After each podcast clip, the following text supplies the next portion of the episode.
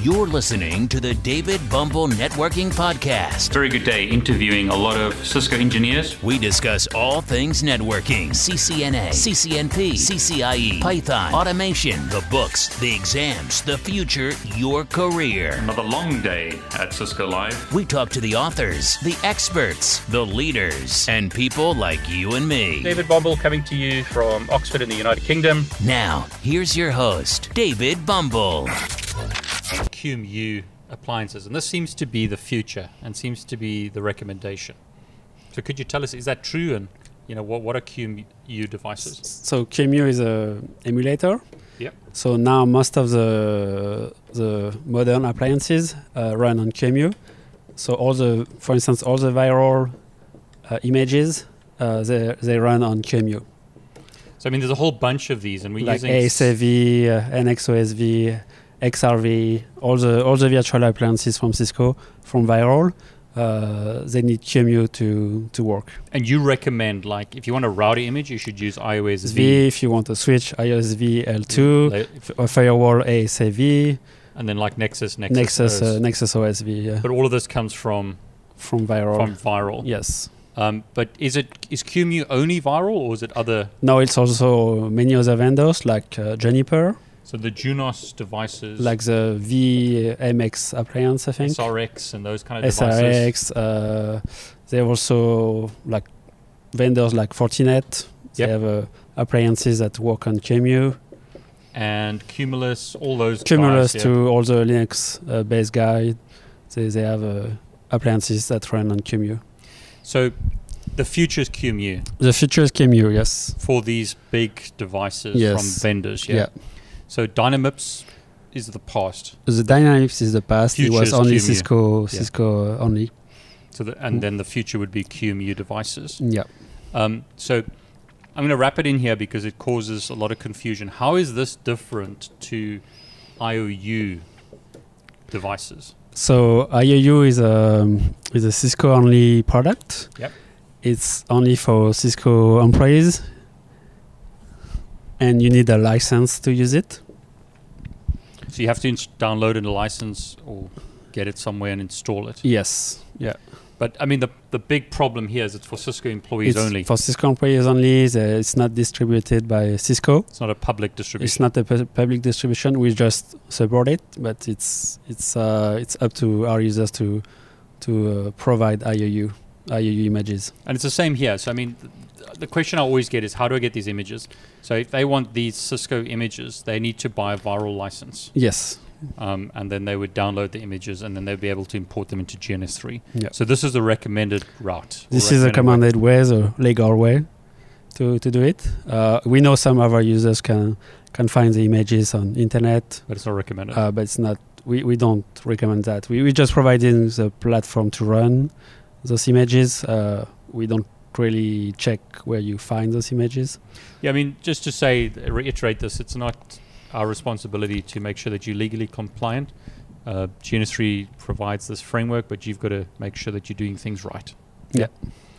So, Jeremy, I've seen this a lot. When I download an appliance from the GNS3 marketplace, like I go into Sys- sorry, I go into GNS3's website Mhm. and I go to the marketplace appliances, and I download an appliance.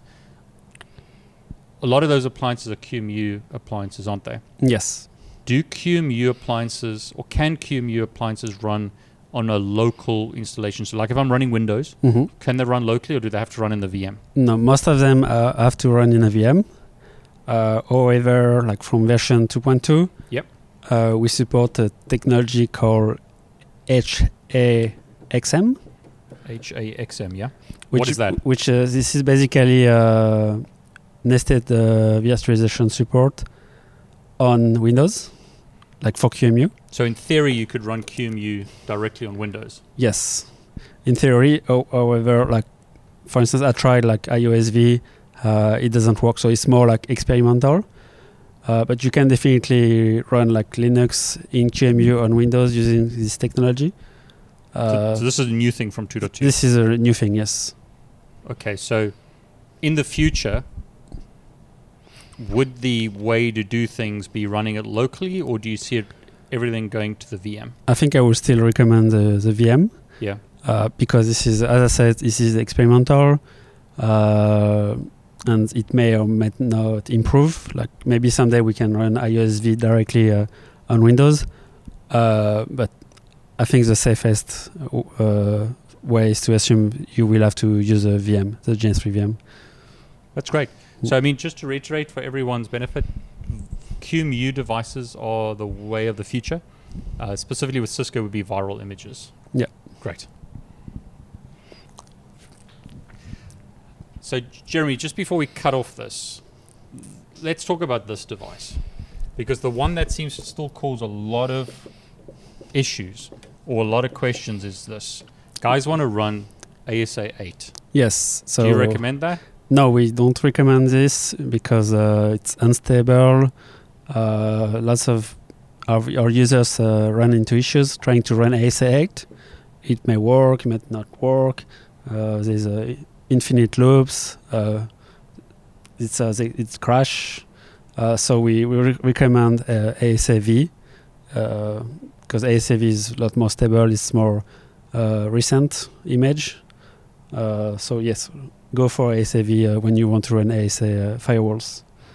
Yeah. So Cisco ASAV is the is the way that you should do it. Any kind of firewall, forget about this. Yeah, we, yeah uh, forget about ASA8. Will you remove it from GNS3? Uh, I think we'll keep it there uh, because I know some users want to run something like called multi-context, Yeah, multi-context, yeah. Mm. and uh, only ASA8 support And this multi-context. doesn't, yeah, It it doesn't now at the moment, yeah. at the moment. Yeah.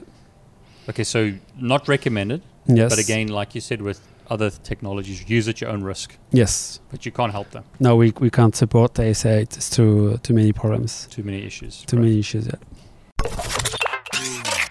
Thanks for joining us on today's podcast. Be sure to visit David's YouTube channel at David Bumble, where you can subscribe and watch all of his videos. While you're at it, if you found value in this show, we'd appreciate a rating on iTunes. Or if you simply tell a friend about the show, that would help us out too. Catch you next time on the David Bumble Networking Podcast. All the best. Take care.